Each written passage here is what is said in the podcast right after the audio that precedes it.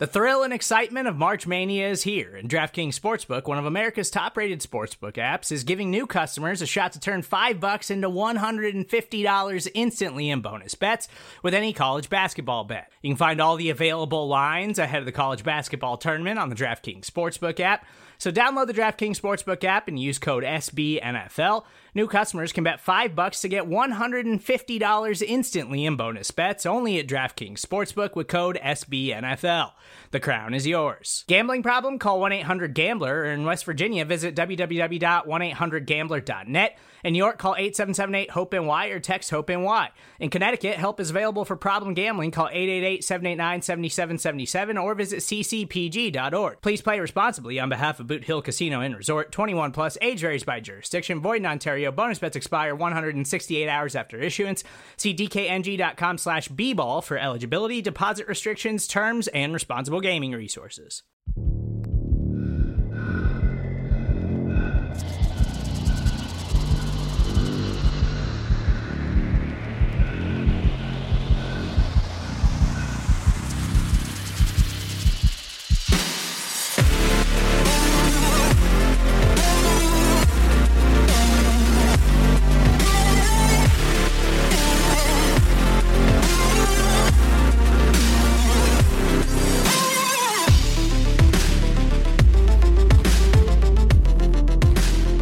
What is up, everybody? Welcome. Welcome into the Overreaction Sports Podcast brought to you by the Market Dominator on the Buffalo Rumblings Podcast Network. My name is Joe Miller. I'm your host, the voice of the Overreaction Sports Podcast. And you can find me on Twitter, as always, at Joe Miller Wired. And I got a dude in the room. This is like a first for this live YouTube thing that I've got I'm starting the show with a dude in the room, and everybody knows the dude. The dude is Joe Marino, and and the dude needs no introduction. Joe, how are you? I'm good. Can I start with asking you a question? You can ask me any question you would like to ask me. Just listen to that wonderful one minute song. Yeah. Is that is that you? Is that That's- you singing? That's me. Is are you also playing guitar? I am playing the rhythm. I'm not playing lead. I'm not a lead player, but that oh. is me play that is me playing lead or rhythm, yes. Talent. The talent of this man. He can't just it's not just that he has the buttery speaking voice, but the guy has pipes. well, what happens is is when you do this stuff, they like especially on YouTube, they flag Mhm. it and then they Done. mute it Yeah. and then they like take it out. Yeah. So what do I know? I know that the stuff that I've written and the songs that I've recorded that you can find on iTunes, you can find it on Spotify and all that stuff belong to me. So Mhm. I'm like, Come so at this- me. exactly. like this this show, the Phoenix show, Hump Day Hotline, all those intros are all my stuff. Just Oh, wow. because it yeah, just makes sense. So there is some uh royalty free stuff out there that you can use, but even with that, a lot of times they're like not for use with podcasts. And it's like, Mhm. uh, okay, and you can pay for it. But uh, but Joe, it's good to have you. And Joe, before we get started with episode two uh, of the way too early, uh, as Chris Jenke and I think Richard Rush have said, uh, season not predictions but conversations. Um, I do need to talk about the market dominator real quick because John Spascheck is my friend, and John Spascheck is a real estate broker here in Western New York, but he can help you wherever you are. So you're in North Carolina, yes, Joe. yes, Charlotte. So if you were looking to move back to Buffalo, Mm. that would be, as you would say, a transition. Or if you were moving from Buffalo to North Carolina, Mhm. transition, right? Life transition. And John is a life transition specialist. That's what he calls himself. And at the end of the day, all that matters to me is he's the best real estate broker in Buffalo that I've, he's probably the best real estate broker I've ever used. And I've used several. The dude, when it comes to you've bought and sold homes, I know you have. And the frustrating part about buying and selling a home is when you're in that limbo period, the four, five, six days when you're told that like something's supposed to happen soon, and then that day passes, and two days later you're like, what is going on? And you text your agent, and they're like, I don't know. I haven't heard from the other agent. Yet John doesn't let that stuff go. Like John is like hound dogging people and like keeping people on point to the point of like even hit like the other people's attorneys and everything else. Like it's insane what he does. But if there's anybody out there, probably not you, Joe. I know you just bought a nice new home out there in North Carolina. But if there's anybody out there in Buffalo, Western New York, or around the country looking to sell a house, buy a house, especially in this hot market, you can call John Spashek, 716-570-3298. The number again, 716-570-3298. You can also reach him on e- or at, on his email at yourelitebroker at gmail.com. You can also find him on Twitter. He is Bills Mafia at Your Elite Broker. Now, the business is out of the way. Joe, how the last couple weeks been treating you? Pretty good? busy. Yeah, you're you're always busy though. There's no real off season for you. No, I, I think the off season's busier than the regular season because at least with the regular season, there's consistency with the games and like uh, the, the the rhythm that comes with it. The off season lends itself to more. I don't know what the word is. The lack of structure. Right. Right. And so we, as a family, because we're kind of dialed in all season long, just becomes busy for family stuff, and then obviously the work doesn't stop. So right, right, yeah, we we wanted to do this the next week, and like I forgot that I was going to a wedding. So life, life happens. yeah, so we had to we had to make this a uh, more. I, I I cannot blame you. I cannot blame you for forgetting that you had to go to a wedding. Like those are my least favorite things to do in the world. Really, weddings. dude, I love weddings. Oh. Hot take: weddings are always. I've never been to a wedding. You know, I was like, this was a bad time. It's never that way. Like the the ceremonies, I'm like all in my feelings. You know, like I I I always feel t- some type of way about it. And then you you know you you go to the reception. Who doesn't like free food and music? Like you know, but, it's but, but the DJ is going to be good. There's a, there's a lot of time. They're going to play the same 50 songs you hear at every wedding, right? Couple things. So number one, there has to be alcohol, even if it's a cash bar. There has to be alcohol to loosen people up. Have if you been? I have not been to a wedding that didn't have alcohol. This is. I've been to. I, am yeah. old time, old school, charismatic. Oh, so oh yeah, like, yeah, yeah, yeah. I see it. Yeah. so, Catered so like, dish. A potluck wedding reception. Yeah, a lot like if you drank alcohol, you were like, yeah, mm-hmm. uh, yeah, not on Jesus's mm-hmm. best friend list. That's right. how I grew up. So I've been to a lot of dry mm-hmm. weddings. They suck. And then the second part of that is the DJ. The DJ, if he comes out and he plays a lot of what I would consider modern uh, pop or r&b or just different type of stuff it doesn't take off as well as if the guy's mixing in brown eyed girl and like different things like that like older tunes if there's older tunes in there a lot of times that'll grab the audience ymca for some reason ymca oh, is a huge hit at weddings that's but, such an overplayed song i'm over that one but i brown eyed girl man that's gonna get me moving a little bit right that's what i'm talking yeah. about so yeah. so so you you you sashay your way onto the dance floor when you go to weddings I, yeah, you know what, dude? I've you know your wife wants to dance. Like, don't Always. be that schmuck that doesn't go dance with your wife. You know what I mean? Like, you don't want to, but just like do it, you know? For just sure. do it. Even if you sure. can't. I'm not a good dancer, but I'm not gonna let my wife not have that opportunity. You know what I mean? Or send her out there by herself and sit there like a schmuck in the corner. Yeah, nursing a drink, nursing a cocktail, right? So dude, yeah. So lame. That's no, so I, lame. I, I I I get out on the dance floor and I make a fool of myself. Right. So just I, have just, fun. Like just have fun. Yeah. I don't I don't Nobody's like, going home and like, oh man, did you see that guy dancing? He was so bad. No, they're like, yeah, that guy really loves his wife and wants to make sure that she had a great time and was part of that. And he had fun. and that's right. what matters, man. That's right. And you can you can affect the crowd. You can affect the wedding and make it better if you're a part of the conver- like a part of the dance and a part of what's going on and like pulling people onto the dance floor and yeah. just having some fun. Yes. So I'm with I'm with you. I just hate weddings. Weddings it's just a it's just a if all the weddings were in the winter, I think it'd be okay. But they're always in the summer and like you you know you no, live in North Carolina. No, you and, can't get married. You can't get married in the fall or the winter. That is so rude to people that want to watch football. Saturdays are well, you're a college. Oh, guy. see, that's and I wrote this major character flaw with you that we've established. You yeah, don't yeah. like college football. It's not a like thing. I find it inferior. Can I, I we are going down a rabbit hole that I didn't expect. Can I be candid with you? You can be as candid as How does this happen? This is this is that pastoral background where you get people around you, you make them feel comfortable, and then they just say all the bad things, and uh, you know what I mean. So my daughter, who is uh, 16 months old, her first ever flower girl request is by somebody getting married on a Sunday at three in the afternoon, the Sunday of Thanksgiving week. Mm. Destination wedding. Destination wedding. I, okay, that's probably aggressive. It's in the mountains of North Carolina, probably two and a half hour drive. Right, right, right. Why you put me in that spot?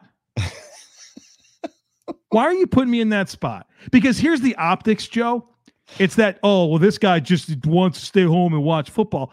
Well, let me tell you what, this is kind of the most important days if this is your job. It's like me inviting you to my wedding at one o'clock on a Monday. I wouldn't do that. You know what I mean? I would expect right. you to be there. right. It's funny. Weddings to me are just, it's just, there's, I, I've, I've lived, I lived in Florida when I was in high school and I've lived primarily in the North. And there's just a matter of, a limited amount of weekends we have. And for Mhm. me, burning eight hours at a wedding that I don't, if I could show up, go to the ceremony, drop off my gift, and like dip, I probably would be okay. I don't Wait, wait. How are weddings an eight-hour obligation for you? well, if the if the wedding's at one in the afternoon, right? You show up to the ceremony, you go to the thing. If it's an hour, hopefully it's less. And then there's nowadays it's two and a half hours between the wedding and the Because the pictures, reception right? because of the pictures. It's insane. And then the so you got to have a cocktail hour. But Right. dude, the wedding ceremonies that I'm going to are like 15 minutes, 10 minutes. they're getting shorter. That's people are true. getting it. I think we just have different. You have different friend groups than I do. That's probably true. and I get invited to a lot of weddings because uh, church stuff, right? So I'm on staff at a church, so like I, people feel obligated to invite me. Uh, oh yeah, yeah, yeah, yeah. Meanwhile, dude. sometimes it's like, no, you don't have to invite me. It's okay. It's totally good. Yeah, dude, I get that. I get that. You have some dynamics in play here that has put you in some weddings you did not want to be at. I get it. Exactly. So it just it is what it is. But uh, yeah, somebody's putting your Catholic weddings are a whole day long. Richard. Yeah, you know, no, but that's really the truth. Like th- that's Buffalo. There's a larger Catholic population. I'm here in Charlotte, North Carolina. Everyone's Yeah. Presbyterian, they're, Right, you know, or right. Baptist or something. You know, like it's a it, we have a different wedding experience If you want, where you are and where I am. You're totally rabbit trail. But if you want the nightmare of your life, watch The Deer Hunter with Robert De Niro and uh, who else is in there? Christopher Walken's in that movie. And literally, the Catholic wedding scene is 45 or 50 minutes of the movie, and it's like, what is going on in this Oh. movie? Oh wow, that sounds terrible. I won't. I won't be watching that. That's awesome. Well, welcome into the show. And uh, now that we're going to get somewhat back on point, and we what we have to do, and and you jumped in, and I immediately told you before the show started that we're going to have to go backwards because there was news today on Sunday, the day of this recording, uh, and that news is is that Julio Jones has been traded from the Atlanta Falcons into the AFC to the Tennessee Titans. Now we did the Titans uh, when we talked last time. And for those of you that maybe didn't catch the last show, what we are doing is we're going to finish up uh, the season schedule. The last, I don't, it, it looks like the last, I think it's eight games or nine games. However, there's a couple duplicates in there between the Jets and the and the and the Panther, or I'm sorry, the the Patriots. We're going to basically go head to head, quarterback to quarterback. So Josh Allen versus quarterback that he's going to be facing potentially. Uh, major additions and subtractions, and then we're also going to do home field advantage. However, we have to go backwards. We have to go backwards to uh, what amounts to the uh, uh, the Titans game. Now, I don't remember necessarily where we landed particularly, but I thought that we felt that as far as you know, should win, could win, going to be tough. That was going to be a tough game. hmm Yeah, for sure. How, how was the dynamic changed with Julio Jones going there, with Derrick Henry, with obviously uh, uh, AJ Brown, with they've lost their tight end, so losing Yeah. Jonnu Smith is big, but Yeah. gaining Julio Jones, where where are you landing on that? Uh, Tennessee Titans got better, right? I mean, there's Right. just no there's no way around it. They became a better football team with that trade. Um, I think naturally, you you probably want to still talk about well, who's playing right tackle? Is the pass rush going to come together with Denico Autry and Bud Dupree? Did they really fix the secondary? Do they have a safety that can play alongside Kevin Byard? Right? You could still ask those questions, but at the end of the day, the most important thing, the, the most important statistic in the NFL that is correlative to winning is points scored. Right. Mm. I know that seems like a very elementary talking point, Right. but when you correlate wins to a statistic, the one that matters the most is most is points scored. And Right. the Tennessee Titans made a significant move that is going to allow them to score more points, especially stylistically how they want to play football and how Ryan Tannehill thrives in the play action game and working the ball down the field. It's a great move. There's no there's no Yeah, way yeah. around it. Yeah. Bills Mafia, Mafia STF actually says, I'm confident in our offense to outscore them. Are you still confident based on their defense versus our defense? And I have a hot take before we get into the rest of this, but where are you at on that as far as our confidence in outscoring them, outrunning them, gunning them? I think that the Bills defense stacks up very well against Tennessee because for as speed deficient as the Bills secondary is, they're outstanding at limiting the deep ball. And Mm. last year it was the the Bill- the Bills were the lowest team in the NFL in terms of average depth of target against their secondary. Mm. Like because Micah Hyde and Jordan Poyer are so good at football, teams don't even try the Bills down the field. Right. And so, like, when the most important thing you do is build your run game so that you could take those deep shots, and the best thing that your defense does is counter them, I still like the way that the Bills match up against Tennessee. And and Derrick Henry's a, a special football player, but the Bills haven't had trouble with Derrick Henry. No, not at all. You know, and so be and I think that speaks to having a guy like Tremaine Edmunds who has the physicality and the size to to meet him in the hole and and, and challenge him. So yeah. that that helps a lot. And so I, I think the Bills from a, a defensive personnel makeup schematically what they like to do, I think it counters Tennessee uh, quite well. Yeah. What's funny to me and the, the hot take that I wanted to give you, I was trying to figure out some way to word this on Twitter this week, and I couldn't I couldn't encapsulate it well enough that I felt like it would get the traction that I wanted to, wanted it to get without getting the type of without getting negative feedback. I did I wanted it to catch as a as a as a comment as a conversation starter. Uh, but I didn't want it to be like you're out of your mind. I didn't. I didn't want it to be like you're a typical homer type stuff. But for me, when I when I picture what the Bills have done uh last year 2020 with this offense and what they have and you know, what is this, the third or fourth season returning with Brian Daboll in the same system, the amount of guys they have in the same system. Uh, if they can find, if they can return to, if Star comes back, if they can find, you know, uh, if they can catch fire in Boogie Basham, if they can catch fire in Greg Rousseau, uh, Efe Obada, if they can get to the quarterback, if that defense can return to a top five defense, to me, this is a Super Bowl winning football team. What's interesting about that is the fact that now you've you're looking at a, it's a three-headed monster in the AFC in my in my opinion between the Chiefs, potentially the Titans, and obviously the Buffalo Bills. But I don't know where you feel, but to me, so much is is is is what so much is pressed upon that defense. That defense has to find itself, and if it can find itself, man, I don't know. I don't I don't think there's many teams out there that can beat them.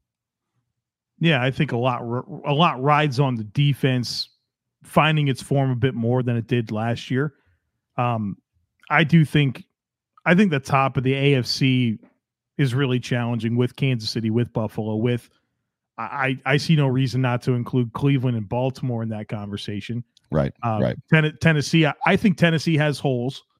Um, I still again right tackle, pass rusher, secondary, like those are not small issues. Right. Um, and, and let's be honest about them replacing Arthur Smith. Right. I mean, he was very important for engineering that offense. And so he he's gone. But I think they're there. They're they're one of the best five or six teams in, in the conference. Yeah. You're gonna have to deal with them probably to get to the Super Bowl. So right. yeah, they're there. Yeah, for sure. I just I have I have a great deal of uh, expectation as it pertains to just this defense finding itself again. And if they can, if they can figure out a way to m- amount not pressure, because Jerry Hughes is the king of pressure they can find a way to get home. Yeah. If they can get home and get the quarterback off his spot, get him rattled, whoever they're playing. Yeah. That's the thing, right? So the Bills pressure rate wise last year, they were good. I mean, they were one yeah. of the better pass rush teams in the NFL. It was finishing. And yeah. when you think about who they brought in, you mentioned Efe Obada in addition to Gregory Rousseau and Carlos Basham. Those guys are all finishers because they have length. Right. And so I think when you when you start to complement pressure from multiple angles, but you can also really collapse the pocket and, and, and give you that compression power style rush that kind of doesn't give that quarterback to go any anywhere they can go. Right. I think that's how you maximize the talent. So from a, a, a the engineering of the types of players that they brought in, I think it's going to help them finish more at the quarterback. That's good. So where does this put you? Does this change?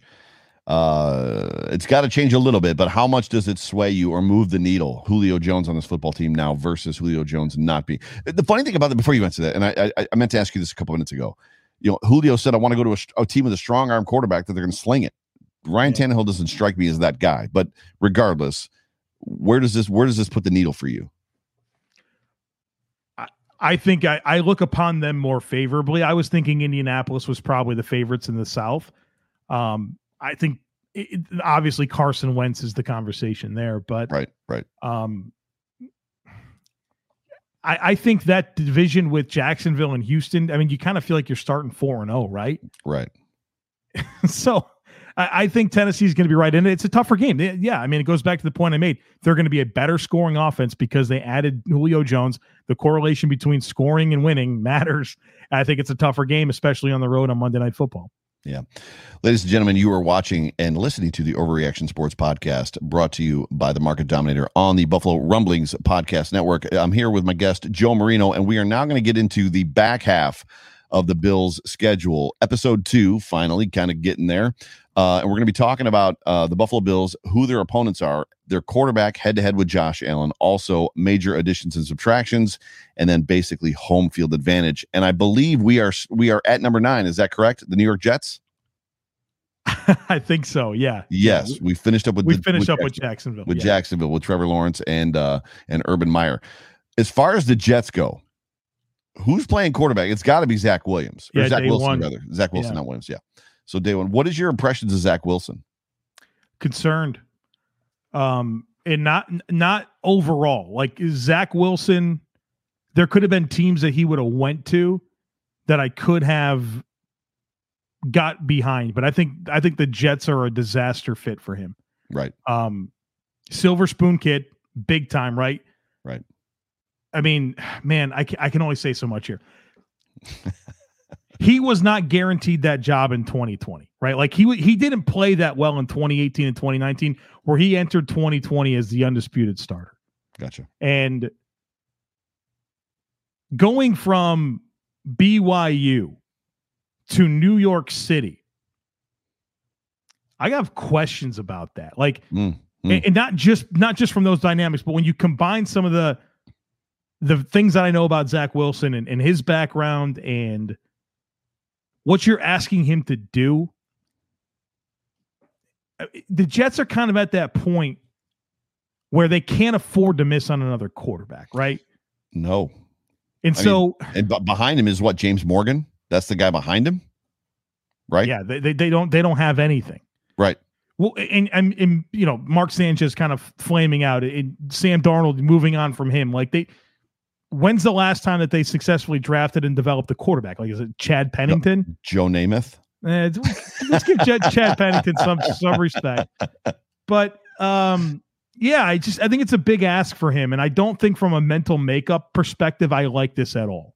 I like the talent. If you told me he went to Jacksonville or he went to San Francisco, That was the, that was actually Sam Teets asked that question. Would you have Yeah. felt better if Wilson went to San Francisco? absolutely, Yeah. absolutely. But that wasn't an opportunity. So you think that there's not a fit issue, but there's a a landscape issue, right? Yeah, man. Like you're, and I think you'll connect with this. I mean, gi- given your life experience, Sure. like there's something to be said for having gone through things in your life and eh, facing adversity and how you're going to come out of those situations and um something to lean to that you can point to that you've overcome and and Sure. you know and I don't this guy doesn't have that on his resume. And So so, you're- we we've said that about guys like Josh Josh Rosen. We've said that we're saying that about Trevor Lawrence right now.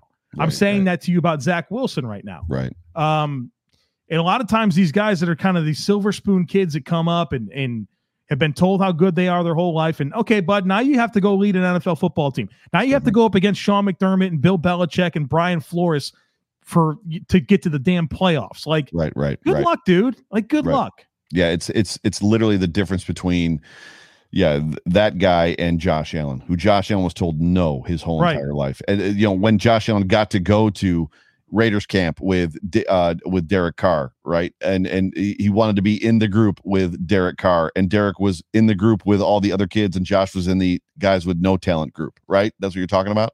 Yeah, and you you grow up on a cantaloupe farm. Right.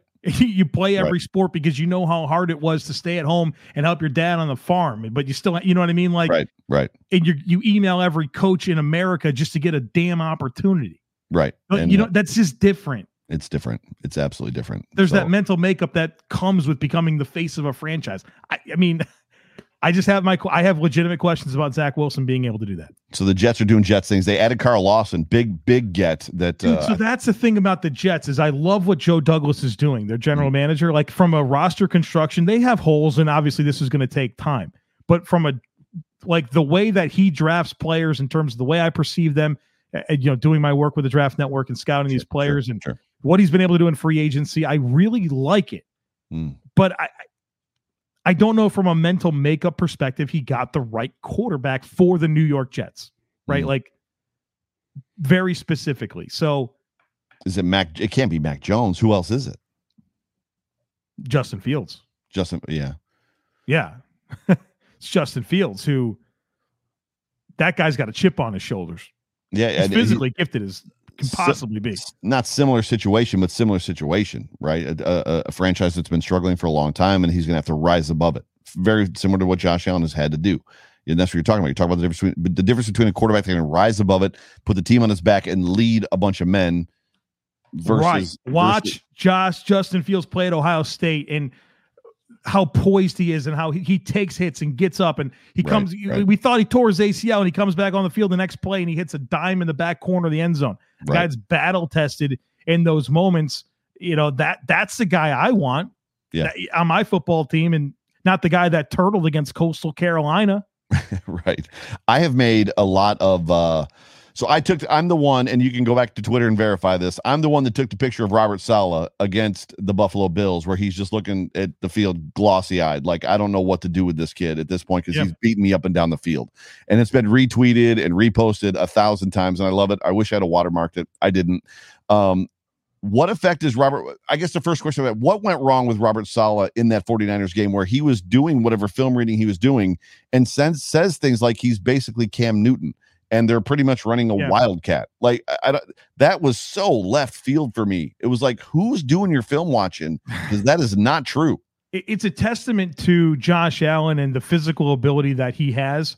And the rules of playing quarterback don't apply to him. Gotcha. And that's what Benjamin Solak man, meant when he said arm arrogance. He can do things with his arm and with the football that other people just simply cannot do. And when you can, when you can, you can play above the rules.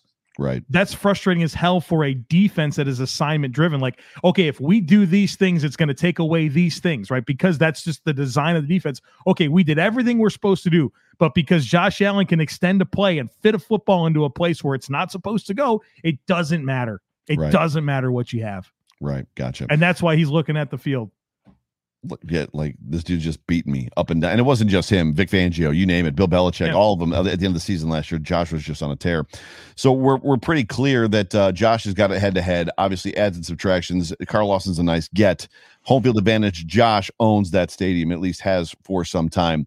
Looking into the future, though, Robert Saleh, I don't think he's a slouch. I think he's a good coach Right. and he's going to be a good head coach. I don't. Yeah. Little bit of insight there. Where where do you lean, Robert Saleh wise? Big fan. I'm a big I am fan too. of him. I am too. Yeah, yeah. I, I like it. I like him. I like Joe Douglas. Yeah, I think I, I think there's a process here because the the roster's not there yet. Um, I think Right. their cornerback room. I think the Jets' cornerback room is the worst position group in the NFL. Whoa. Yeah. That's the lot. worst. Yeah, That says a it's I've never. I, it's unreal to me that they think this is passable. Mm. Uh, so that's a major, major, major concern. But Robert Saleh, from just you know, like I'm not going to say sit here and pretend like I know him intimately, but having seen what he was able to do in San Francisco, listening, I, I love press conferences. I listen to a lot of them. So like kind of dialing into some of the stuff he says and and how he's wired and like his vision for the team. I like it a lot. If I was a Jets fan, I'd be really happy that Saleh is my coach. Me too. Yeah, that's a guy that you're going to want to keep for the long haul. Four or Yeah. five, give him six years just to Yeah. see if he can, because he's a lead, he's a leader of men. So I think we we probably both are putting this game in the bucket of should win. Yes, Yes. Yes, agreed. Even with even with the addition of Carl Lawson and that defense that they have, and and and and, they're they're going to play well defense. They're going to play sound defense. The Jets have always played sound defense, at least for the last several years. But this is a situation that I think we both agree with that. Uh, week ten, home against the Colts. Carson Wentz. I'm excited about this move for Carson Wentz. What are your feelings on Carson Carson Wentz? Carson Wentz was one of the historically the worst quarterbacks anyone's ever seen last year, right? So it- ju- just just awful, dreadful football player last year. So there was a point in my football career where I said Carson Wentz is the most indispensable football player in the NFL.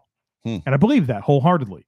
But I think what happened to Carson Wentz in Philadelphia was very much a systematic failure of him, whether that was not replacing coaching, not having the right weapons around him, dysfunction in the front office with Howie, Howie Roseman. I can't find one person to say a good thing about Howie Roseman that's ever known the guy. I mean, oh. he's just he's a disaster. He's a complete disaster as a, as a general manager. All right. So you have this dysfunctional organization.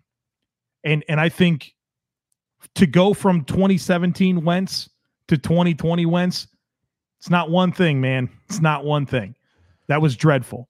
So where I get optimism if I'm a Carson Wentz fan or a Colts fan is that if there's anywhere that I believe can get the most out of Wentz and you know help him find Frank his Reich. game, it's there, right? With Frank Reich Right. and, and and in a situation in Indianapolis where across their roster, I think they have maximized their talent exceptionally well, Mm. especially when you consider the players that came there from other places and became the best version of themselves. They like a far more impactful player in Indianapolis than they were in other places throughout their career. It's a sign of a great coaching structure that exists for player development. Sure. So I love this environment for Carson Wentz, but 2020 still happened, and this guy's got to find his game, and that's a big ask. 2020 with no fans. I mean, there's a, we, we've had conversations. I've had conversations about Josh Allen, and uh, you know, people have talked about that. How's Josh going to be with fans in the stands, both at home, Sugar High Josh, and How away? answer that, Joe? Like I get that question too. I don't know how to answer it. I'm a muscle memory guy, and it actually uh, Richard Rush brought brought it back up on the Hump Day Hotline. For me, there's something to be said for going through those motions and going through those checks and going through all those line things.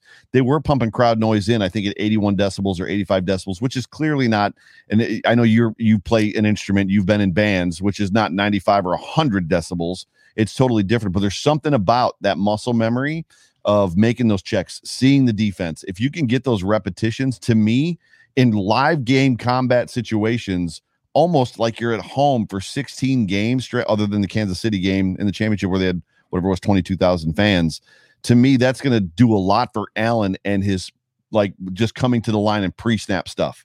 Uh, I don't know that he'll be as rattled if it's you know I'm you know they're throwing stuff at me. I'm not gelling with whatever it is I'm gelling with, and the crowd's obnoxious. Now it's just the crowd's obnoxious, and he should have, in my opinion, a pretty easy pass at the rest of it. He read defenses, in my opinion, pretty well last year. You could correct me if I'm wrong, but I think he did pretty well at kind of scheming out of whatever it is they were trying to do and going to where he was supposed to put the ball. I think the most convincing thing that I've come up with on this conversation is all of the quarterbacks had the same opportunity to excel with the no crowds.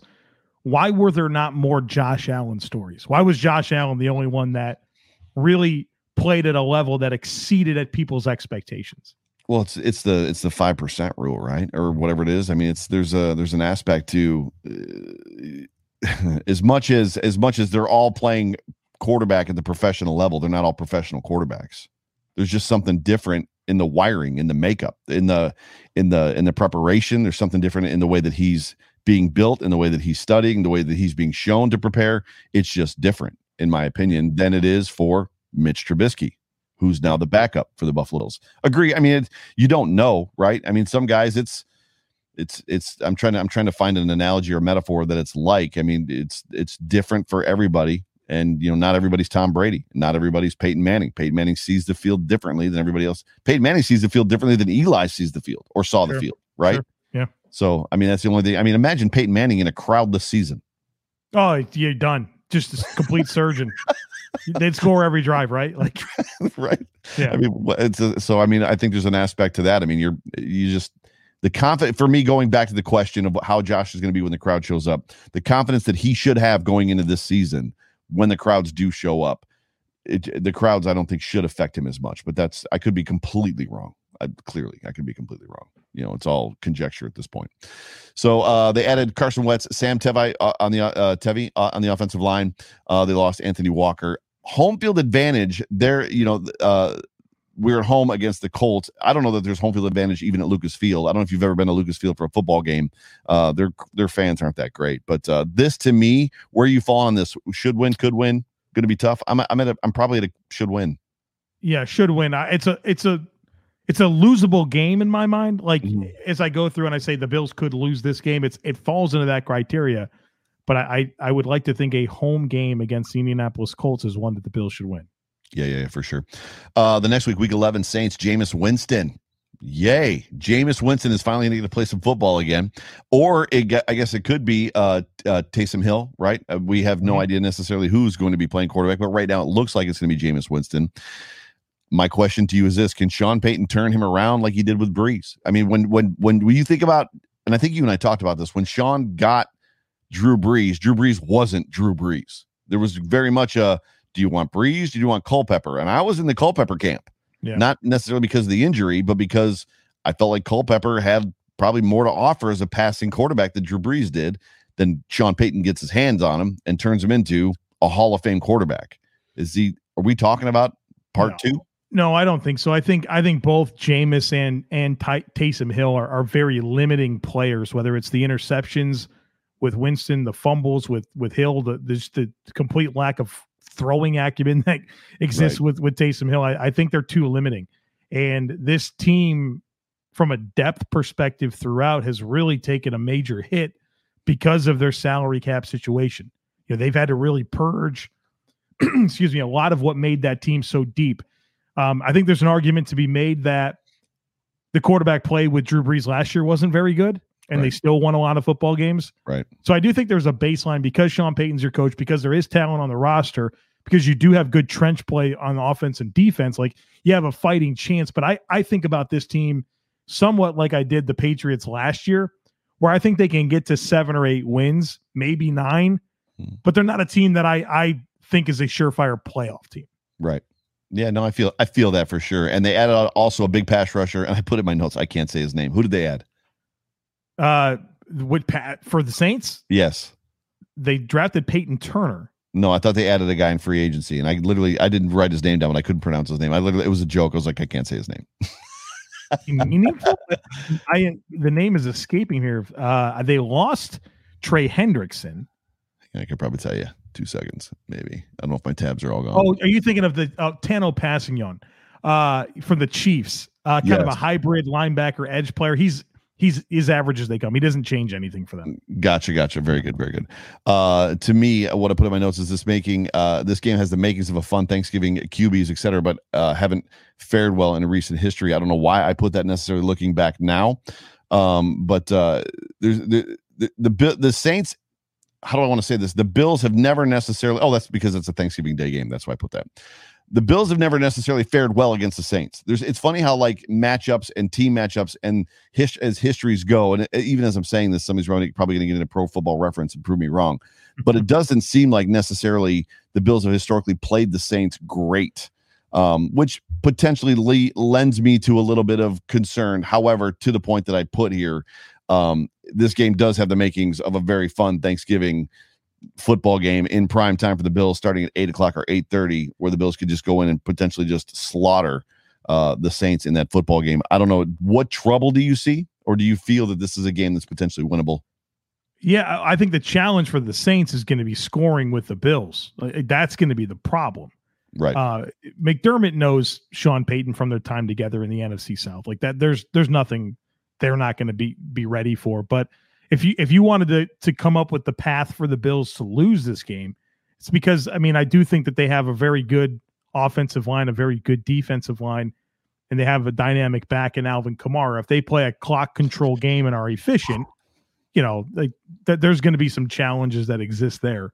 Yeah, Alvin Kamara is just another animal. He's just a different animal. He just it's just yeah. He's a good. He's a good. Like, and, and he can challenge. It's not just the running ability. It's it's what he brings as a pass catcher. So if they can play clock control and, and not turn over the football and you know shorten the game, I think they ha- and they're at home in a short week. You know, I mean, like there are factors that are favorable for New Orleans.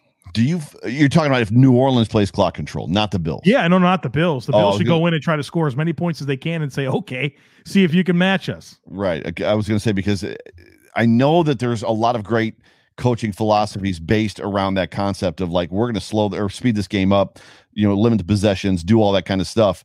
Um, but to me, I just don't feel that the Bills are equipped to do that well. The Bills are equipped to sling the ball all over the football. Yeah, field. it's the Colts game plan. You go out and you don't you don't run it one time in the first half and try to score as many points as you can and see have the, the Saints chasing you all game long.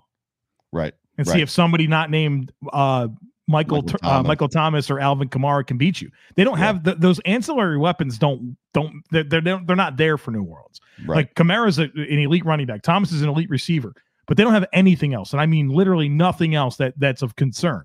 Right. So right.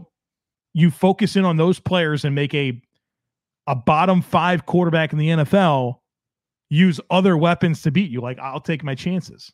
Yeah, Alvin Kamara scares the living crap out of me, but even looking to 2020 when the Bills did not have the best defense or weren't trucking out the best defense that they that we've seen in some time, they never seem to have a ton of trouble with those big name running backs. They do a very good job of scheming them down. So yeah.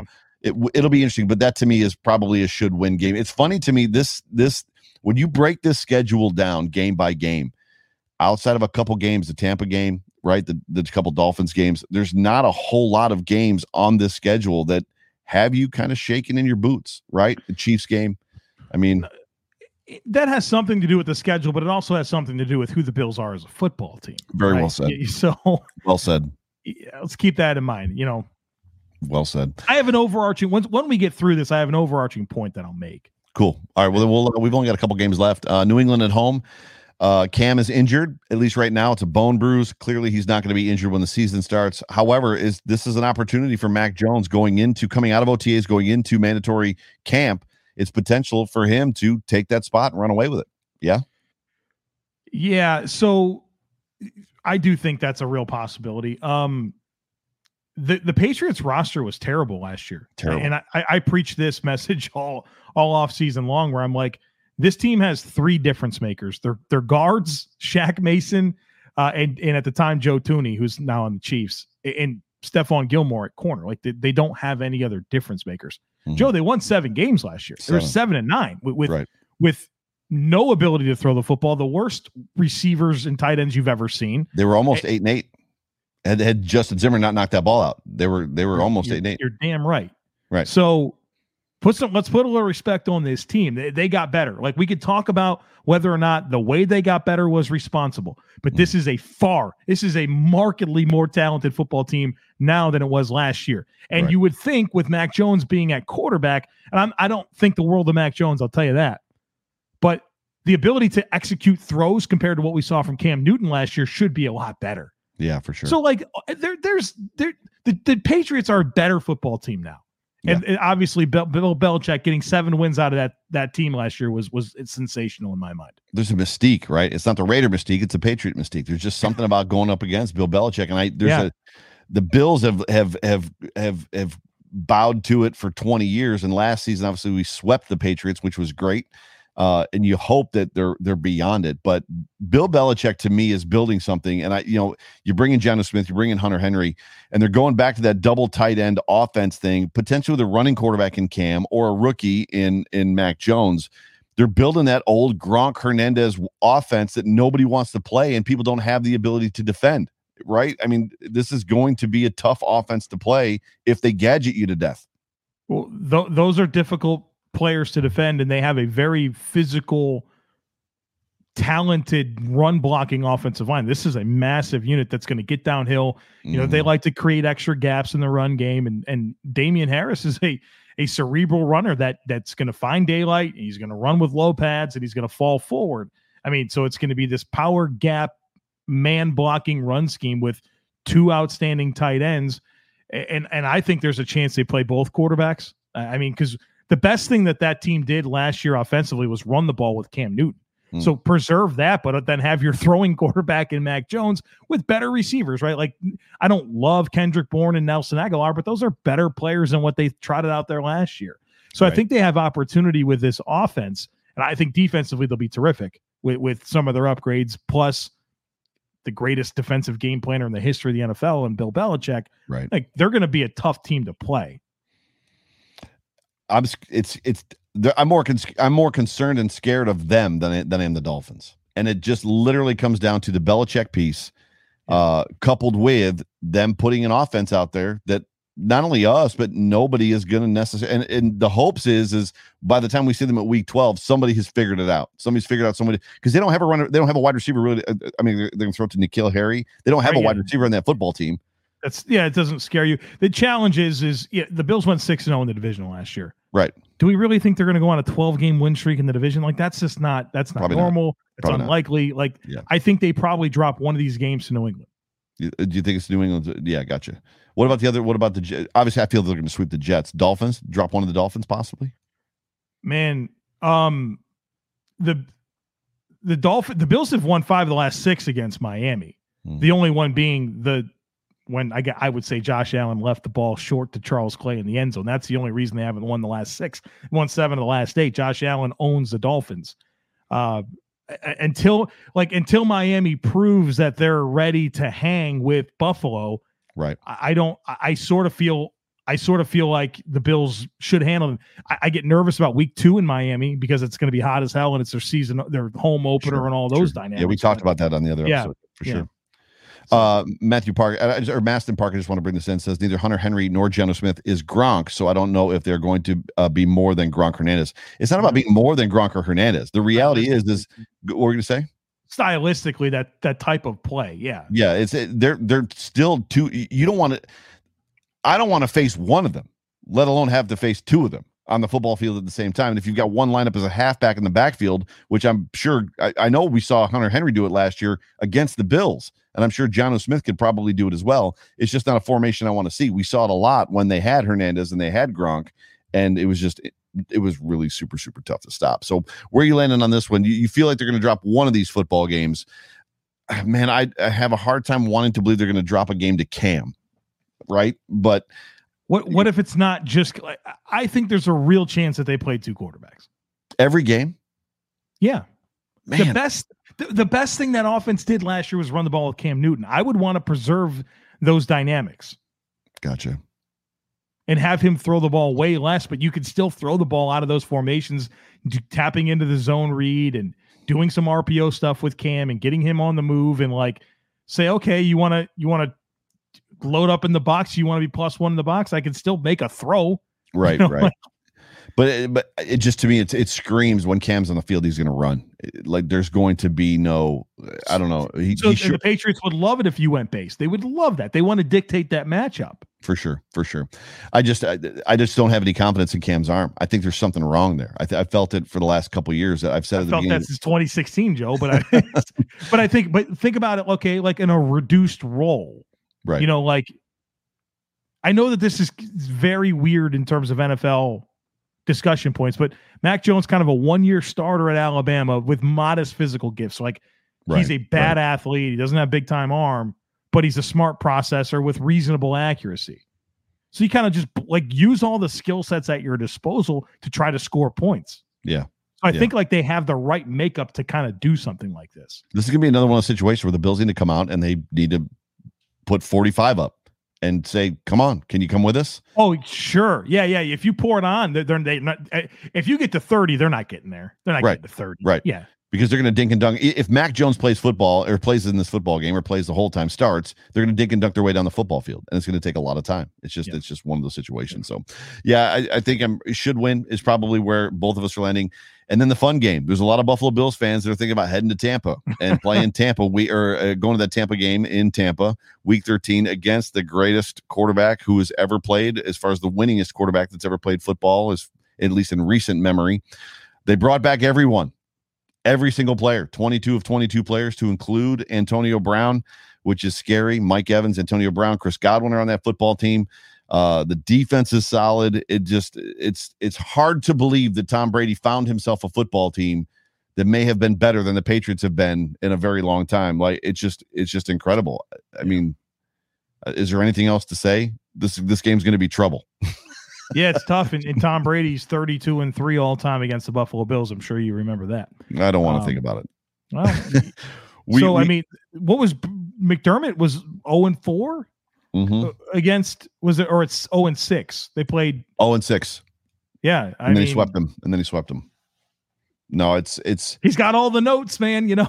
he's, he's got all the notes and what's Right. funny about it is is i said last year that i felt that that chiefs game in week what was it week six or week eight when they came to buffalo was going to be very much a litmus test or a benchmark where is this football team versus the chiefs and it's almost i feel like week 13 is that game this year where we're going to get a very good look this is going to be the test where are the bills at and what is the postseason potentially going to look like and how they play that football game and it's going to come down to another situation. How are the Bills going to scheme it? How are they going to play against Tampa? Are they going to do something cute and silly? Are they going to try to figure out? I, I just don't have an answer. How do you defend that football team? How do you stop them? I'll say this about the Tampa Bay game, and I think we all feel some type of way about it. If I can just bring some perspective here, it's one of the least important games on the schedule. Mm-hmm. Like the the good part about it is is it's a potential team that if you get to the Super Bowl, you can play, and I think that's advantage Bills if you Right. do have that opportunity to play during the regular season, then meet again in the Super Bowl. But if the Bills lose this game, it doesn't. it- it's like losing to Arizona. Like You would rather lose this game than Indy. You'd rather lose For this sure. game, you know, or you know, like it's Yep, a non-conference game. At the end of the day, like if the Bills lose to the to the Buccaneers, like don't. It's not the end of the world. It's it's really not. Yeah, no, I agree. So, so we trucking all of our backups out there, showing I them nothing. I don't think you do that because I mean, if you have a chance at the one seed and you guarantee home field, then you you do that, right? I'm, But te- like, I'm, te- I'm teasing. So, Yeah. but that's a that's a that's it's just it's incredible what they have done on that football team. and I think they've franchise. had talent. I think it's a statement of of how Jameis has limited the football team, brother. I, Mm. this guy turnovers like it, it kills you. yeah for sure. He just was, didn't protect the football. what was the number 19? Was it 30? How many interceptions did he throw? He's a 30-30 club. That's unreal. Yeah, yeah, it's in, it's unbelievable. unbelievable. Unreal. Week 14, Carolina, Sam Darnold. Buffalo Bills are very familiar with Sam Darnold. Sam Darnold's very familiar with the Buffalo Bills. Um, is this a rebirth for Sam, much like Carson Wentz potentially?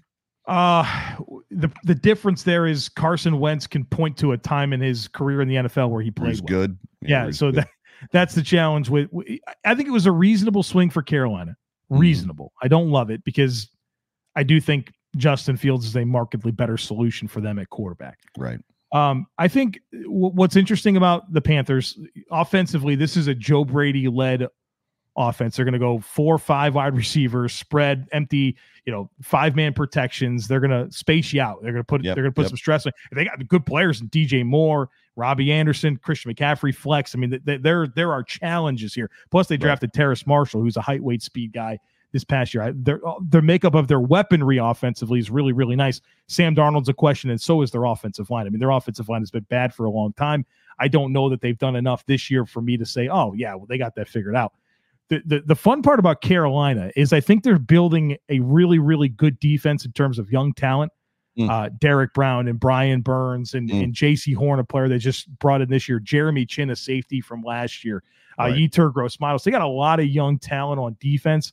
I don't know that it all comes together this year, and I still think they have a hole at one safety spot. Their other corner spot's a major concern. I don't love their Mike linebacker situation. I think they need another defensive tackle. Like they're they're very much still building this thing. They gave Matt Rhule a seven year deal. Like it, it's not all in the on this year being the one where they have to go out and make their noise. I like where they're headed. I don't think they're ready to hang with the Bills late in the season in Orchard Park. Mm-hmm. That's literally literally my my B note. Darnold is familiar with Highmark, Bill Stadium, but Carolina and Buffalo in mid December, yes, please. Give me that. Yeah. All day long. Like give Yeah. me that. Give me that all day long. And that's what's funny too is as Bills fans continue to com- like have conversations about domes and new stadiums and like the snow affects our team just as bad as it affects theirs. And there and you live in North Carolina. Living in North Carolina and living in the South is not the same thing if you're here from September to December, your body adjusts differently than if you're living in the South. Dude, um, go I go to Indianapolis every year for the combine. Yep. It's in February. And I can't describe you how describe you how uncomfortable I am when I'm outside in Indianapolis in February. Like, and I'm sure I, I've lived in Western New York. I understand. I, I know Right. what that's like, but I haven't lived there in 20 something years. sure. But when I go to Indianapolis and it's and there's a little bit of wind, Mm. I describe the way I feel as if you taking a vegetable peeler and just going down my face with how bad that hurts. You know what I mean? Because it's 30 Right. and windy outside. Right, for sure. Yeah. I could sure. not imagine Yeah, and it's playing and it's football in it. it's always the conversation of yeah, but all these kids are from the South. They're all from like you know SEC and stuff like. And it's like it doesn't matter. They're here from September Right. to December, and they they build a tolerance to it. And when it changes every day, and the weather gets a little bit colder every day, it, there's just a Yeah. different. And I, that was one of the things that McDermott did with the, with his his football team is he started putting them outside and practicing in the elements, which the Bills did not do for decades. They didn't practice outside the elements, and there's something to be said for being like accustomed to this this weather and this what's kind of going on here. So Carolina, give me Carolina in the wintertime in Buffalo, and I'll put that as a should win as well. Yeah. Week week 15, New England uh in New England. We'll skip over that one. Last one on the schedule because the Jets are the final game, and that's the Jets in New Jersey, which is probably potentially going to be a meaningless football game. Uh 16, week 16, Atlanta in Buffalo, another southern team, dome team coming to Buffalo good night. I mean, it's you're talking about. I mean, who knows what the weather's going to be like then? It could be nice, it could be mild, it could be treacherous.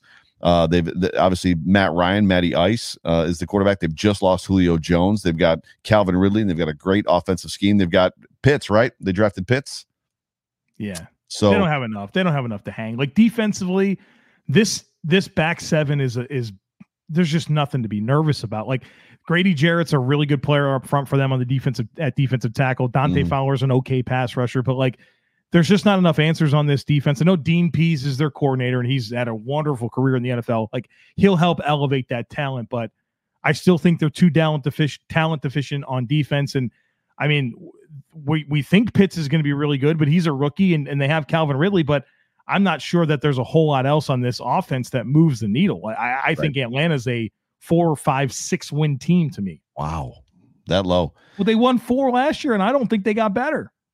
Do you feel? Talk to me about this term generational talent as it pertains to Pitts. Generational talent, because because the Jets got laughed out of the building for drafting a tight end in the first round, right? Uh, years and years ago. And it's just what you want to talk about things you don't do in the NFL. You don't draft a running back in the first round. You don't draft a tight end in the first round either. Is this kid really going to be that good? He's he's really special. I, I'll say that, and and I don't think it's fair to say that he's just a tight end because he plays a lot of slot. He plays a lot of out wide, and Gotcha. Uh, his ability to sink his hips and run routes at six foot five is is really unreal. And his speed and explosiveness, like he's going to be a problem. Like think about Darren Waller and what he brings to the Raiders. I think he's that type of guy. I mean, maybe a little bit more dynamic in terms I, of. lo- I love Darren Waller. So th- I mean, I think that's what they added. You know, and I if I told you you can get Darren Waller in the top 10, you do it, right? So absolutely. I, I think that's the, the the the problem for me, Joe, is I don't think I don't look at this Atlanta team and say that that's what that was the missing piece. Okay, now they're ready to go compete. Right. Right. A- And so I think they're I, I don't think they were honest with themselves about where they are as a football team because from a talent perspective, I think they have issues everywhere. So you either trade back and get yourself all the assets you need to build this roster, or you take the quarterback. Except they can't sign the ones they have, so they had to, they had to they had to trade Julio Jones to get cap space to Because be the to salary cap is real. Right because the salary cap is real. Four hundred sixty eight thousand dollars, I think, was the number I saw coming into before the before the pick or before the trade of Julio Jones to sign all the So- draft picks. And so the agents are telling the agents are telling the rookies Right. don't sign. So you can have, and that's the thing is if they if they thought they were in a position to go compete this year, then keep Julio Jones.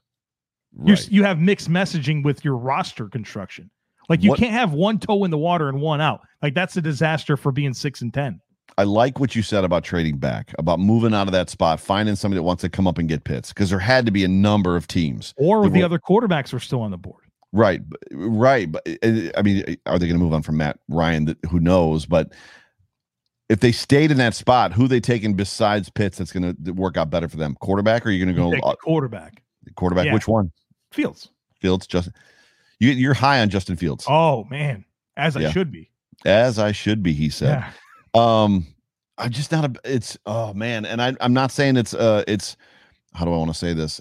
I've I've never been big on Ohio State quarterbacks. Oh, and Oh, I lived in this, I lived in Don't- I, li- don't I lived in Columbus scout. for a, I lived in Columbus Don't for a long time. scout, brother. Don't do it. Don't do it. I Those hate- are all I unique human beings. They are all unique human beings, but when you I mean going back to Troy Smith and I mean all those guys just one and obviously you know uh, Terrell Pryor was different. His, the way he threw was not. It was very Cam Newton esque. Like it was just He's a receiver. Here, here's the here's wrong with him. I faced this is a narrative I had to fight during the draft season as a draft guy. Yep. The difference between Justin Fields and all of the other previous Ohio State quarterbacks that failed is is Justin Fields is actually a quarterback. T- Terrell Pryor is a wide receiver trying to Correct. play quarterback. Ter- uh, Smith, what the heck's his first name? Troy. Won the high. Troy Smith. Wide receiver trying to play quarterback. The Braxton Miller, wide Braxton receiver Miller, trying to play quarterback. Uh, the Cardale Cardale Jones. There's tons of them. Uh, right. I mean, Jones said he wasn't going to Ohio State to play school. I, Right. you, I mean, you have other issues there. Dwayne, Right, right. let me tell you a story about Dwayne Haskins. Haskins. Yeah. My father-in-law, big Washington football team fan, loves him. Season ticket holder for like 30 years. Yeah. So he went up to camp after they drafted Dwayne Haskins. And you know, he comes over and he's going to sign an autograph. And Dwayne's super nice and he signs the autograph and says, um, he says, Hey, where you guys from? He says, We're we're from Charlotte, North Carolina. Or he said, We're from Charlotte. Yeah. Yeah. He goes, Oh, where's that? He goes, it, he goes, it's where the Panthers play. He goes, Oh, really? How do you not know that? Mm. How do you not know that? My wife, my wife graduated from OSU. I don't want to answer this question. dude. There's a, there's a really cool YouTube series from uh, Men's Health, I think, where they do how I spent my first million. Do you ever watch this? Have Never, you ever heard no. of this? No. So that they put athletes on there and they say, "How did you spend your first million dollars?" And Dwayne Haskins was on there, and let me just tell you, this was some of the dumbest purchases I've ever seen. And I and I watch this all the time. I just recently watched Justin Jefferson. Tua was on there recently, and I really enjoyed his. But Dwayne Haskins, like you just watch this and you're like, this guy's just not like he's Not play- wired wrong. Not he's playing with a fullback. Yeah. No, dude. not the sharpest pencil in the box. No. Like line them up, all the sayings. Oh my gosh. So that's all of them. I, you know, I, I know you don't want to make a schedule prediction. For me, this is absolutely 13 and 4, 12 and 5 range for this, for this, for this schedule for this. It just, it screams AFC East championship. Uh, you know, going back to some home field advantage stuff in the playoffs. And I'm not even gonna. I mean, I don't know if you want to say something as far as that goes. I don't want you to commit to anything. I know you said you didn't necessarily want to, but Yeah, but I, I this is so this is the overarching thing that I'll say about this schedule. And this Yeah, is yeah. how I've this is how I've processed where I think the Bills will settle. Um if you'll bear with me, let me go through the Yeah, schedule and I'm yeah. going to identify every game that I think is a reasonable possibility that they lose. What before you do that? So Yeah. uh, b- before it's it's been an hour. I don't want to keep you super long. I know last time we kept you, I think, for an hour and twenty. I don't want to keep you that long tonight because I know you're you're super busy. If anybody has any questions while Joe does this overarching thing, if you've got questions for Joe, throw them in the comment section. We'll ask him a couple questions and we'll get him out of here. So go ahead. All right, so realistic games, I think hey, the Bills could lose that game. Right. Let's do this. Pittsburgh, I think so. Miami. Yeah, no reasonable chance, Joe. I'm not. I'm not predicting that they lose it. Right. right, I'm Right. Saying- right. oh, you know what? My world wouldn't be turned upside down if the Bills lost that game. Like there's a path for it to happen. All right. Pittsburgh, yes. Miami, yes. Washington, yes. Yes, excuse me. Houston, no. At Kansas City, yes. At Tennessee, yes. I am not going to say Miami coming out of the bye at home is in this category. Mhm. At Jacksonville, no, that's not in it. At the Jets, no. Indianapolis, yes. At the Saints, yes. New England, once, yes. Tampa Bay, once, yes. That's it. Nine. I think there are nine games on this schedule that I think the Bills have a puncher's chance at losing. Okay. Mm. I also think that their ceiling is losing only three games. Okay. Agreed. I think the best the Bills can be this year is what 17 games. All the numbers are weird. 14 and three. So if I think that the low end is three and the high end is nine, what's the middle? Six? five, six. Yeah, probably. Okay. And that's and that's not giving the Bills a good football team the benefit of the doubt. Mm. I think they lose between three and five games. I'm at, that's where I'm at. Yeah, I mean, like I, that. That's not going through win loss and like. But I think when you, it's it, the Bills are favored in every single game except for Kansas City right now, right? If I'm not mistaken. Is it Uh, they're not favored in that Tampa game. okay? So they're the favorite to win right now in 15 out of 17 games. That's crazy. So if you just go through and say, "Oh, win, win, win, win," you know, like Yeah, yeah, yeah, you're probably yeah. going to get to 15, 14 or whatever it is. I can't do the math now. 15 and two. Is that how it goes now? It's it's not. But yes, fifteen and two. That's weird. So like I just don't that's just not a good way to do it because it it doesn't just it's never chalk. Right. Right. You know what I mean? So yeah. I think sure. that the range of losses is 3 to 9, somewhere in the middle is 6. They're, that's giving them no benefit of the doubt. Cut a few off. They're 3 to 5 loose team. Gotcha. I'm uh, t- same place. Sam Teets asks, Joe, where do you think Josh Allen finishes among the top 10 QBs in the NFL this year? Where are we saying he was last year? Uh, Two? I, I th- three is probably where I would have put him. Behind Mahomes and Rodgers, or Yeah. behind Brady and who- Mahomes and Rodgers, behind Mahomes and Rodgers, stat wise. I mean, Brady is always going to get the like the Brady love. He's always going to be as long as Brady's in the league. Yeah, so do we think okay, is our measuring stick stats? Probably. Is So are we going to assume that the is Josh Allen going to drop back to pass on 42.3 plays per game again next year? Like there's a volume component to this that makes it challenging. You know what I mean? Yeah, yeah. Will they be the exact same like run pass splits? Will there be Do you do you do you fit fix what's not broken? I mean, this isn't marketing, right? It's not broken. We'll break it. Like have I have I given you my statistics about the Chiefs? they haven't been figured out yet, right? You have not given me statistics about the Chiefs. Something we have to talk about.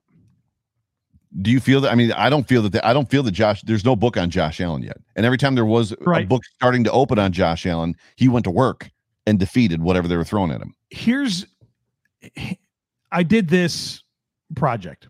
Okay. On the Chiefs. Okay.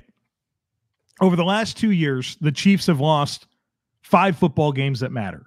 Okay. They've lost seven, but I'm eliminating two of them. One is week 17 last year where they didn't play any other guys. Right. And there's one game in 20 um, uh, 19 where their starting quarterback was Matt Moore. Okay. So I'm not counting it. So I'm talking Patrick Mahomes competitive football games. Sure. They've lost five games in the last two years. Let's talk about those five games really, really quick. I won't go Yeah, too long here. Give it to me. 2020 against the Raiders. The Raiders ran the ball 35 times for 144 yards and two touchdowns. 2020 in the Super Bowl against Tampa Bay. Tampa Bay ran the ball 33 times, 145 yards and one touchdown. Tennessee in 2019, they ran the ball 26 times, 225 yards, two touchdowns. 2019 against the Colts, a game they lost. The Colts ran it 45 times, 180 yards, one touchdown. In 2019 against the Houston Texans, the Texans ran it 41 times, 192 yards, three touchdowns. Those are the five football games that the Chiefs lost the last two years. The average, the average was 36 rushing attempts, 177 yards, two touchdowns, and 4.92 yards per carry. The problem, Joe, with the Chiefs and the Bills is the Bills have to be willing to adopt a game script that isn't the one that they typically lean on to win football games. You have to run the ball effectively against Kansas City, and that's coming for somebody that wants to see the Bills throw it 70% of the time. We have got to be honest about this. That that that moves me into a conversation in the chat that we had just about uh, who's important as it pertains to the sustainability of the Bills being successful. that you're, I mean, you're putting on the run like the Bills running back is going to be important, right? It's not the running back, it's run rushing success Right, against Kansas. City. Right. Specifically against Kansas. It doesn't Run- matter against any other team. right. Running the football, matter. playing defense and running the football is going to be the most important thing in that game. In, in that game, in that game, yeah. Yeah. Dude, those numbers are off the charts, man. that's crazy. I did not know that. That's actually, yeah, that's when you talk about an average of 176 yards on the ground. What was it? 33, 33 36 rushing attempts. 36 rushing attempts, two touchdowns, 4.9 yards a Are you willing to do it? Are the Bills willing to go in Kansas City and say we're going to run the ball 30 times? I At don't- least. I don't bite my fingernails, and I would not have fingernails after that football game. Would you? I don't know, man. Like, I mean, could you imagine sitting there watching that? It seems like that's what the Bills tried to do last year in Week Six, right? They tried to let them run, and we were going to run, and it didn't work. no, it did work. Sean McDermott introduced enough variance in that football game that if Clyde Edwards-Helaire is this much higher off the ground with that fumble, you know, at the end of the game, the- Yep, he yep. fumbled, and Yep. that would have given a short field. The Bills had a chance to take the lead. Here's the here's the one thing that didn't work in that game in week six. This is the one thing that we didn't account for is that the Bills offense wasn't very good that day. They weren't good. They didn't score. Josh Allen was still hurt, right? That that was that was the piece of that game plan that just didn't work. There, uh, you didn't count on their offense being that bad. It's crazy. And, and, and so what happened in the AFC Championship game? They said, "All right, Josh, we think you're the NFL MVP. Go win this thing." You think? Oh, Yeah, that's exactly what they did. They say, "Hey, go do it, man. Go do it. But You're our guy." they didn't protect him, and guys didn't get open, and the defense was a shell. To me, that was such a. I still, I still land at, and we, I love this conversation. I still land on ownership coming out and saying we want to change the rule that no NFL offensive coordinator or defensive coordinator or high level whatever management personnel person can interview for another job until after the championship games are completed. That to me tells me that ownership felt like their coaches were distracted. Of course, that's that that's not debatable. There's a there's a there's a time amount that exists, and part of the time that they had to prepare for that game was taken up by interviewing with uh, those. I mean, you have to imagine, dude. Like you're going to go interview to be a head coach in the NFL. You have to go in there and present your vision for that football team to them. It, you don't just oh let me just let me go to Right. ourlads.com and check out the depth chart here. You know, like come on, like Right. Right. so I'm not. I- I'm not going to say that's the reason why, but it didn't help. At the same time, we've seen teams with these same dynamics win football games too. Where like it's not. It's not a tried and true like. We we it's not mattered for other teams, For sure. For sure. but yeah, that's a difficult dynamic. All right. Last question. Last question. Joe Marino from Richard Rush. Joe Marino, do you know anything about Stevenson? Anything? Talking about Marquez Stevenson. I'm sure. I wrote a full Scott. I've, I've, been watching this player for three years at Houston. What do you, what do you want to talk about?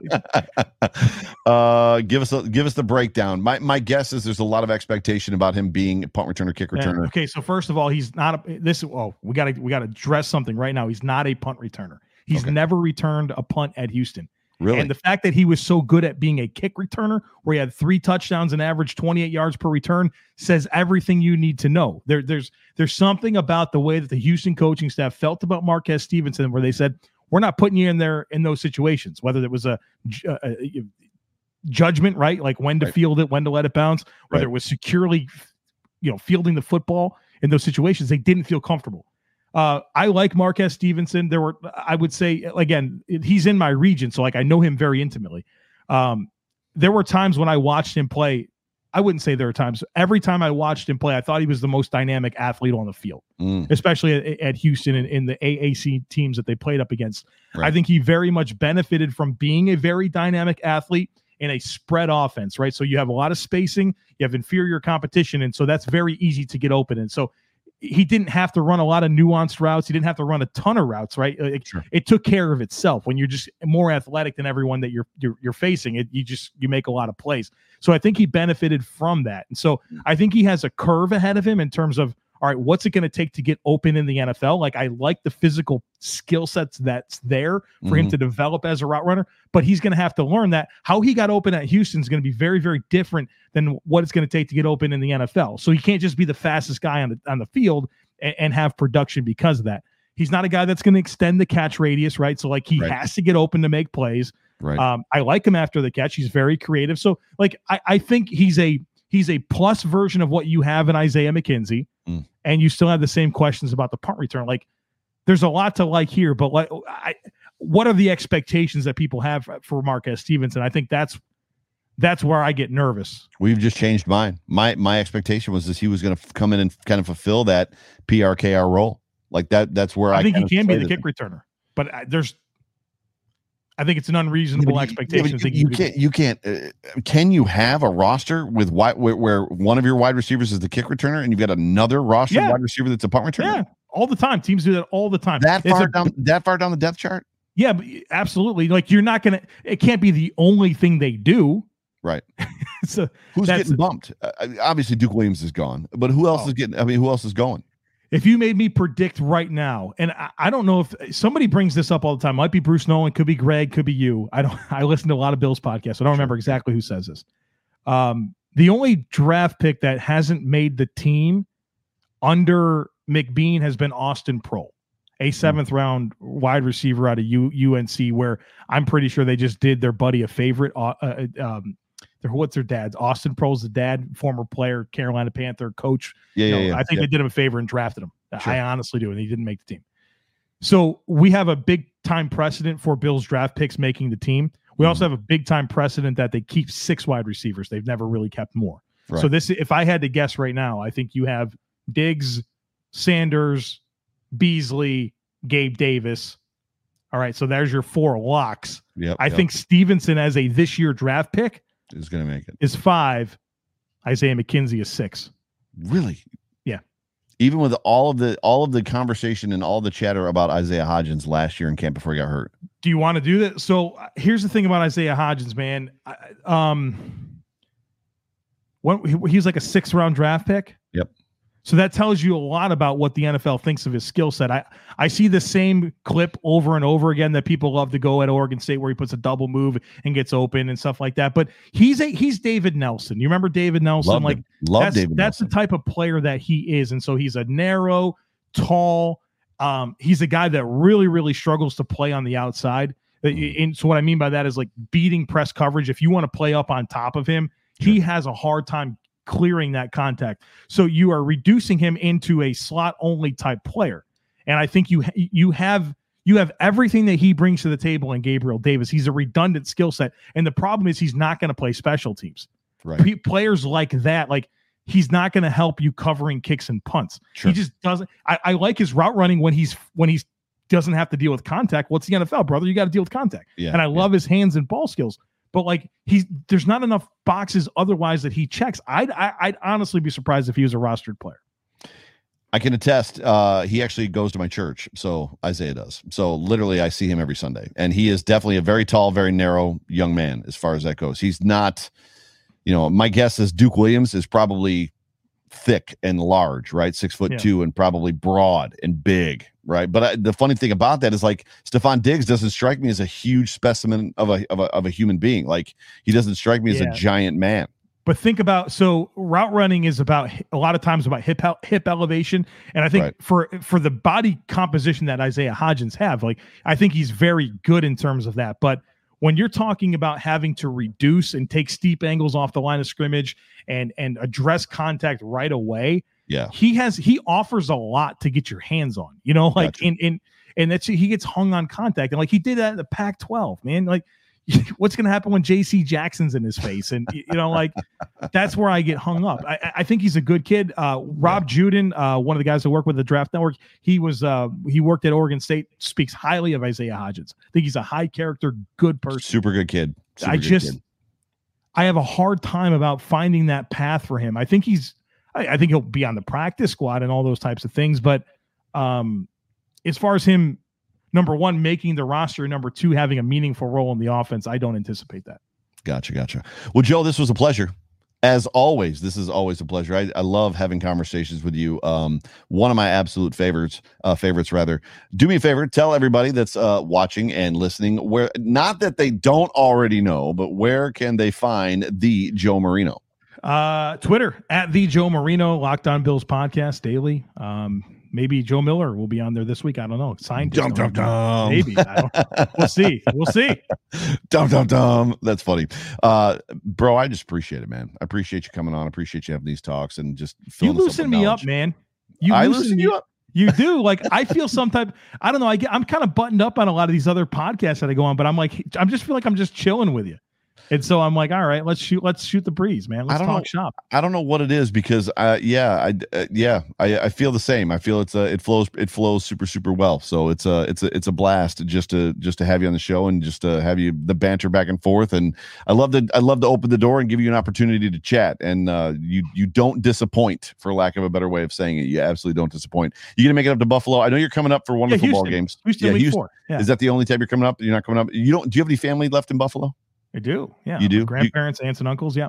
you come up and see them at all in the summer So here's the problem, man. They always come and see me. They're always Ah. coming here, you know. So it's like that because they so frequently come here. It's taken the urgency away from going up. yeah yeah And I haven't been to Buffalo since 2011. really wow Yeah. that's crazy So I'm excited to get up there and like go to the places that I've always enjoyed. Yeah My yeah, yeah. wife, it's going to be her first time there. Nice. So she's nice, going to get the the you know the whole experience and nice. take her on to Grand Island and show her where I grew up. And you know, like when you tell people that you grew up on a freshwater island in the middle of the Niagara River, they're like, "What is this, Swiss Family Robinson or something?" You know what I mean? Like, Grand Island. Yeah. was there electricity there? I'm like, yeah, you know, uh, you, you, it's kind of a kind of does have electricity. So I want to like I want to explain that to her and show her all that stuff. So That is amazing. Yeah. it, yeah. The Niagara River forks and goes in two different directions and then comes back together. Wait, wait, stop.